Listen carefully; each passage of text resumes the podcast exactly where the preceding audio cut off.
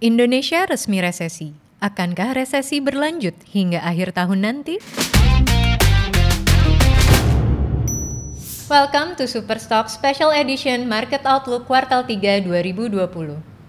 Perkembangan market global dan lokal tentunya mempengaruhi tingkat pertumbuhan ekonomi di Indonesia.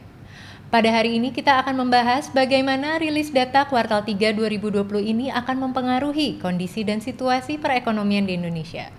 Telah hadir bersama saya ekonomi Raya Aset Anthony Kevin. Halo Kevin. Hai Alia. Bagaimana nih dengan rilis data pertumbuhan ekonomi yang akan terjadi pada tanggal 5 November nanti?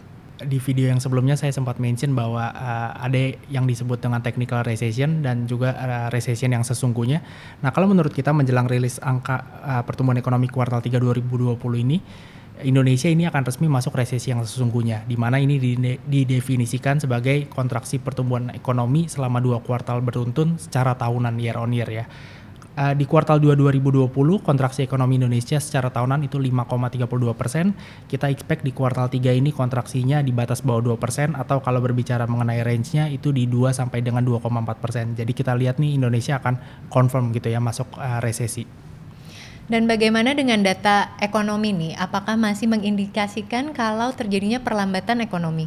Iya, memang so far data-data ekonomi untuk periode kuartal 3 2020 mengindikasikan ada tekanan yang cukup signifikan ya di ekonomi di perekonomian Indonesia. Terlepas uh, kalau kita ingat di kuartal 3 kan sebenarnya pembukaan kembali aktivitas ekonomi secara bertahap.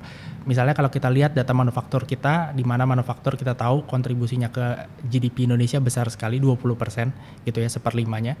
Ini masih banyak mencatatkan kontraksi di sepanjang kuartal 3 gitu. Jadi kita lihat memang masih agak tough nih untuk uh, kondisi ekonomi Indonesia di kuartal 3. Oke, kalau dari sisi perdagangan internasional bagaimana? Kalau berbicara mengenai data perdagangan internasional, secara sekilas memang bisa dibilang datanya menggembirakan karena di sepanjang kuartal 3 2020 trade balance surplus kita itu besar banget, 8 miliar US dollar. Cuman memang nih kalau kita lihat dari responsnya rupiah pun kelihatan trade balance surplus uh, besar sekali tapi rupiahnya nggak menguat, malah depresiat against US dollar. Ini simply karena investor melihat trade balance surplus yang besar ini didorong oleh alasan yang nggak baik, di mana kontraksi yang begitu dalam diimpor uh, jauh melebihi kontraksi di ekspor. Misalnya untuk uh, periode Agustus uh, itu kontraksi impor kita secara tahunan mencapai 24%. Berbeda dengan uh, impor, ekspor itu masih terkontraksi cuman kontraksinya jauh lebih tipis. Misalnya di bulan September, ekspor itu terkontraksinya hanya 0,5% secara tahunan. Makanya trade balance surplus kita jadi besar di situ, tapi itu sesuatu yang negatif sih kalau menurut kita memang.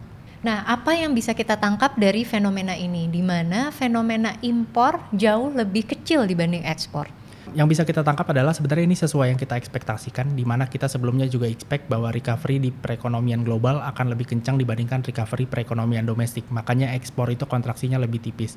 Cuman memang ini jelas mengecewakan. Kenapa? Karena kalau kita lihat dari sisi global uh, recovery perekonomian global aja memang pace-nya sudah sangat lambat kalau menurut kita. Contohnya di China belum lama ini mereka rilis angka pertumbuhan ekonomi kuartal 3 2020 4,9 persen tumbuh secara tahunan ini jauh di bawah konsensus 5,5 persen. Jadi otomatis um, dengan uh, recovery di Indonesia yang lebih lambat dibandingkan global ini tentu sesuatu yang sangat mengecewakan kalau menurut kita. Kira-kira hal apa nih yang membuat recovery di Indonesia ini lebih lambat dibandingkan negara lainnya? Iya, jadi kalau di Indonesia nih berdasarkan beberapa ground check yang kita lakukan, uh, kita mengamati bahwa ada perbedaan yang signifikan antara behavior dari masyarakat yang income levelnya menengah atas dengan yang income levelnya menengah bawah. Kalau yang untuk uh, income levelnya menengah atas, ini mereka cenderung berani untuk spend mereka punya uang. Kenapa? Karena mungkin kalau dari sisi pekerjaan mereka lebih secure gitu, karena uh, secara jabatan lebih tinggi dibandingkan yang menengah bawah, jadi nggak begitu rawan PHK kemudian juga tingkat saving mereka lebih tinggi. Jadi walaupun ada pengurangan pendapatan ketika COVID-19 outbreak, mereka masih bisa spend uangnya. Di sisi lain untuk yang income-nya mid to low, ini uh, tingkat savingnya kecil, rawan di PHK sehingga mereka terlihat reluctant sekali untuk spend mereka punya money dan itu yang pada akhirnya menekan uh, recovery perekonomian Indonesia. Jadi lemahnya confidence dan daya beli masyarakat Indonesia akhirnya membawa tekanan yang signifikan terhadap perekonomian yang terjadi. Berarti secara garis besar perekonomian Indonesia ini masih dikuasai oleh middle to low income class. Betul, kalau berbicara mengenai perekonomian Indonesia secara kumulatif, memang yang terpenting itu adalah yang income levelnya mid to low, bukan mid to high gitu ya. Karena kalau kita lihat dari sisi lapangan pekerjaan di Indonesia, 97% masyarakat Indonesia kerja di bisnis yang size-nya mikro, kecil, menengah. Jadi otomatis mereka masuk income levelnya juga menengah bawah. Bahkan untuk masyarakat Indonesia yang kerjanya di bisnis uh, size mikro, itu uh, 89% dari total lapangan pekerjaan di Indonesia. Jadi memang yang penting ini adalah confidence dan purchasing power dari masyarakat kelas menengah bawah, bukan menengah atas ya. Nah, memasuki kuartal 4 di 2020 ini, apakah kita bisa melihat ada hal-hal yang positif untuk perekonomian Indonesia? Uh, masuk kuartal 4 kalau kita justru melihatnya sekarang ada kemungkinan yang besar resesinya akan berlanjut nih setelah di kuartal 3 akan dikonfirm nanti ketika datanya dirilis di awal November. Ini nampaknya akan berlanjut resesinya di kuartal 4 masih akan kontraksi secara tahunan perekonomian Indonesia. Karena kalau kita lihat mainly faktornya adalah COVID-19 outbreak di Indonesia belum bisa diredam. Pertambahan kasusnya masih cukup tinggi, masih 4 ribuan dalam sehari. Bahkan kalau kita mundur sedikit, belum lama kan Jakarta dan beberapa kota penopang seperti Bekasi, itu kan pengetatan PSBB gitu ya. Kalau COVID-19 outbreaknya nggak bisa di-maintain oleh government, baik sentral maupun regional, ada kemungkinan ini terjadi lagi pengetatan PSBB dan itu pada akhirnya akan membuat uh, recovery-nya semakin lambat ya. Bagaimana dengan realisasi bantuan sosial dari pemerintah? Bukannya ada peningkatan yang cukup signifikan untuk distribusi penyaluran stimulus tersebut?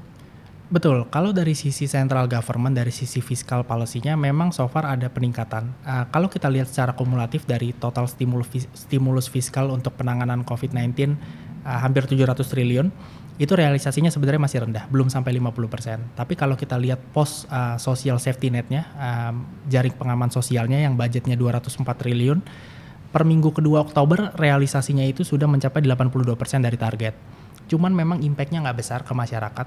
Kenapa? Karena yang pertama kita melihat alokasi budget sebesar 204 triliun ini terbilang kecil sebenarnya gitu. Uh, apalagi kalau kita lihat budget untuk BLT itu dari total stimulus yang men hampir mencapai 700 triliun, budget untuk BLT itu hanya sekitar 11%.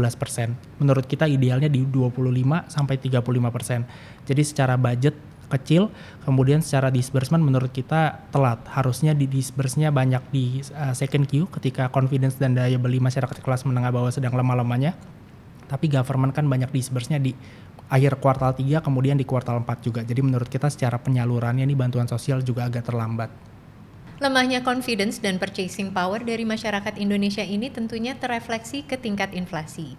Namun menurut data dari Juli hingga September 2020 kemarin, kita justru menunjukkan deflasi. Seberapa mengkhawatirkan kondisi ini?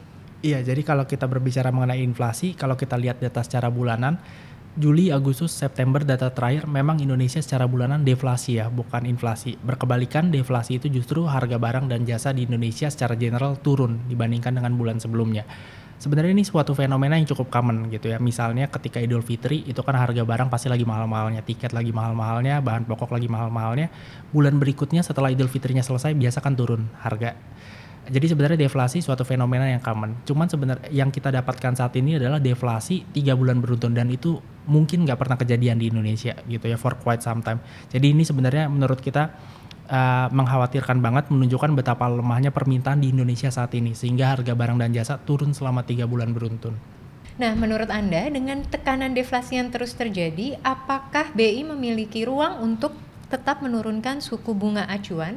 Karena kita sudah cukup jelas ya bahwa tingkat suku bunga di Indonesia ini masih di angka 4% saja. Uh, kalau berbicara mengenai suku bunga acuan, memang seperti yang kita tahu ini selalu di-maintain oleh Bank Indonesia dalam beberapa bulan terakhir dengan adanya deflasi yang terus terjadi dalam tiga bulan terakhir, ini pastinya membuka ruang buat Bank Indonesia untuk lebih lanjut memangkas mereka punya suku bunga acuan. Cuman menurut kita adalah dan proyeksi kita juga adalah yang paling bijak adalah supaya benchmark rate kita di-maintain oleh Bank Indonesia sampai dengan akhir tahun di 4%. Kenapa? Uh, kita tahu year to date itu rupiah mata uang dengan kinerja terburuk di Asia melawan US dollar dan sekarang harusnya objektif dari Bank Indonesia adalah mendorong apresiasi rupiah dan itu akan sangat sulit mereka lakukan kalau suku bunga acuan Indonesia terus diturunkan. Karena kan selisih imbal hasil Indonesia dengan negara lain akan berkurang Indonesia bisa dibilang menjadi kurang atraktif lah. Kalau suku bunga acuan dipangkas rupiah malah bisa melemah lagi. Jadi harusnya guna mendorong penguatan rupiah suku bunga acuan harusnya di maintain terus oleh Bank Indonesia sampai dengan akhir tahun terlepas deflasi yang terus terjadi Di tengah situasi ekonomi Indonesia yang masih belum kondusif ini, bisa dikatakan bahwa ada kelanjutan untuk resesi hingga kuartal 4 2020 nanti. Bagaimana konsensus pertumbuhan ekonomi di kuartal 4 2020 ini? Uh, sejauh ini konsensus untuk pertumbuhan ekonomi kuartal 4 2020 itu memang masih positif secara tahunannya 0,1 persen. Uh, tipis memang pertumbuhannya tapi diharapkan masih ada pertumbuhan di kuartal 4. Uh, tapi memang ini datanya agak outdated ya, bukan konsensus yang terbaru. Proyeksi kita adalah ketika nanti para ekonom uh, submit konsensus terbarunya, kuartal 4 proyeksinya harusnya negatif growth ya untuk pertumbuhan ekonomi secara tahunan. Karena memang so far kita lihat confidence, purchasing power dari grounding kita untuk masyarakat kelas menengah bawah ini masih lemah. Kemudian juga rupiah, so far tadi saya sempat mention rupiah itu uh, worst performing currency in Asia year to date rupiah masih lemah which means uh, investment harusnya masih under pressure. Kemudian lagi-lagi purchasing power juga harusnya akan remain weak ya dengan rupiah yang masih lemah ini. Jadi kita lihat possibility untuk uh, Indonesia lanjut resesinya di kuartal 4 ini memang besar sekali. Hal-hal apa saja yang perlu diperhatikan dalam waktu dekat yang bisa menjadi sentimen penggerak market saham Indonesia? Terkait dengan sentimen penggerak pasar saham Indonesia dalam waktu dekat, memang ada uh, baik dari global kemudian domestiknya yang harus diperhatikan. Uh, mungkin saya mulai dari yang domestiknya. Yang pertama itu adalah pastinya rilis angka pertumbuhan ekonomi Indonesia periode kuartal 3 itu di awal November tanggal 5 nanti. Kita harus lihat apakah kontraksinya lebih parah dari yang diharapkan atau tidak. Kemudian masuk ke data-data untuk periode kuartal 4, periode Oktober, November, Desember kira-kira performance-nya seperti apa dari sisi manufaktur, kemudian ekspor impor juga. Uh, kemudian juga terkait dengan uh, sentimen dalam jangka dekat, kita tahu ini lagi earning season, perusahaan-perusahaan lagi merilis laporan keuangan kuartal 3. Ini uh, patut dicermati, terutama untuk banking dan consumer karena mereka punya kapitalisasi pasarnya besar sehingga pengaruhnya ke ISG besar sekali pergerakan harga saham mereka. Ini perlu diperhatikan rilis laporan keuangan. Uh, kemudian juga terkait dengan pergerakan rupiah ini perlu diperhatikan oleh investor karena biasanya kalau rupiahnya menguat, ISG-nya juga menguat. Begitupun sebaliknya, rupiahnya lemah, ISG-nya juga akan melemah. Masalahnya terkait dengan rupiah menurut kita dalam jangka dekat ada cukup banyak risikonya yang bisa membuat rupiah terdepresiasi melawan US dollar. Misalnya penolakan terhadap pengesahan Omnibus Law yang sampai sekarang juga belum bisa dibilang surut kemudian juga ketidakpastian terkait dengan draft RUU BI. Kita tahu uh, central government ada rencana untuk take over uh, beberapa peran dari Bank Indonesia. Itu juga berbahaya buat rupiah menurut kita. Dan yang terakhir adalah ketidakpastian uh, terkait dengan COVID-19 outbreak di Indonesia sendiri ya. Itu bisa mempengaruhi kinerja rupiah yang pada akhirnya mempengaruhi kinerja IHSG juga. Bagaimana dari sisi global? Apakah pemilihan Presiden Amerika Serikat ini memiliki resiko yang cukup besar?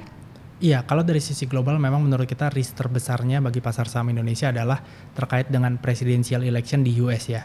Itu uh, so far memang kandidat dari Democratic Party Joe Biden leading cukup jauh dari rivalnya dari uh, Republican Party Donald Trump.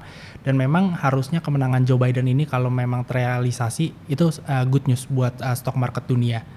Kalau kita mundur sedikit empat tahun terakhir retorik dari Donald Trump ketika menjadi presiden adalah terkait trade war dengan China. Dan China so far masih kooperatif responnya. Makanya stock market uh, responnya juga masih positif ya masih bisa naik. Cuman uh, memasuki periode uh, presidensial yang baru di US uh, retorik dari Trump ini sudah menjalar ke masalah-masalah uh, geopolitik seperti masalah Laut China Selatan. Uh, menurut kita kalau misalnya Donald Trump yang naik lagi sebagai presiden AS, ada kemungkinan tensi geopolitik dengan China dengan Rusia ini semakin panas dan ini akan jadi bad news untuk stock market dunia. Jadi diharapkan memang Joe Biden yang menang dan dia bisa menjadi semacam petengah antara US dengan negara-negara lainnya di mana selama ini uh, US itu punya beberapa konflik geopolitik yang cukup panas dengan beberapa negara lain gitu ya.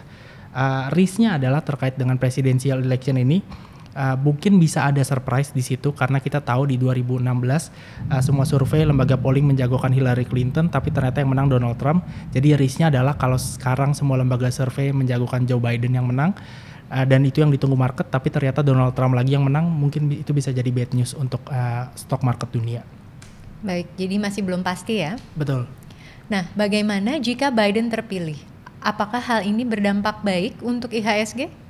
Iya, menurut kita kemenangan Joe Biden akan direspons positif oleh uh, global stock market termasuk Indonesia gitu ya. Dan biasanya ketika ada sentimen eksternal yang positif uh, seperti kemenangan uh, Joe Biden ini, itu uh, biasanya memang saham-saham yang kapitalisasi pasarnya uh, besar yang langsung diburu investor karena ketika ada good news dan itu terreali ada ekspekt ekspektasi terkait dengan good news itu terrealisasi, pasti orang akan beli saham yang mereka pikir bisa mendrive IHSG higher secara signifikan gitu. Jadi cari yang kapitalisasi pasar pasarnya tinggi di Indonesia yang market cap-nya tinggi itu banking, consumer dan kalau kita tarik ke 2021 sedikit uh, maju ke depan uh, harusnya kan economic recovery kita lebih terasa di 2021 karena akan ada kehadiran vaksin. Jadi balik lagi menurut kita sektor banking dan consumer uh, bisa akan uh, bisa terus diharapkan untuk menopang ISG untuk beberapa waktu ke depan sih. Terutama juga uh, kalau misalnya Joe Biden menang sebagai presiden Amerika. Terima kasih Kevin atas analisanya. Sama-sama Alia. Semoga insight terkait market outlook kuartal 3 2020 dapat membawa manfaat untuk sahabat Mirai Aset. Sangat penting untuk trader ataupun investor selalu memiliki forward looking yang bisa didapat dari research Mirai Aset. Sampai jumpa di episode Superstock selanjutnya. Happy cuan!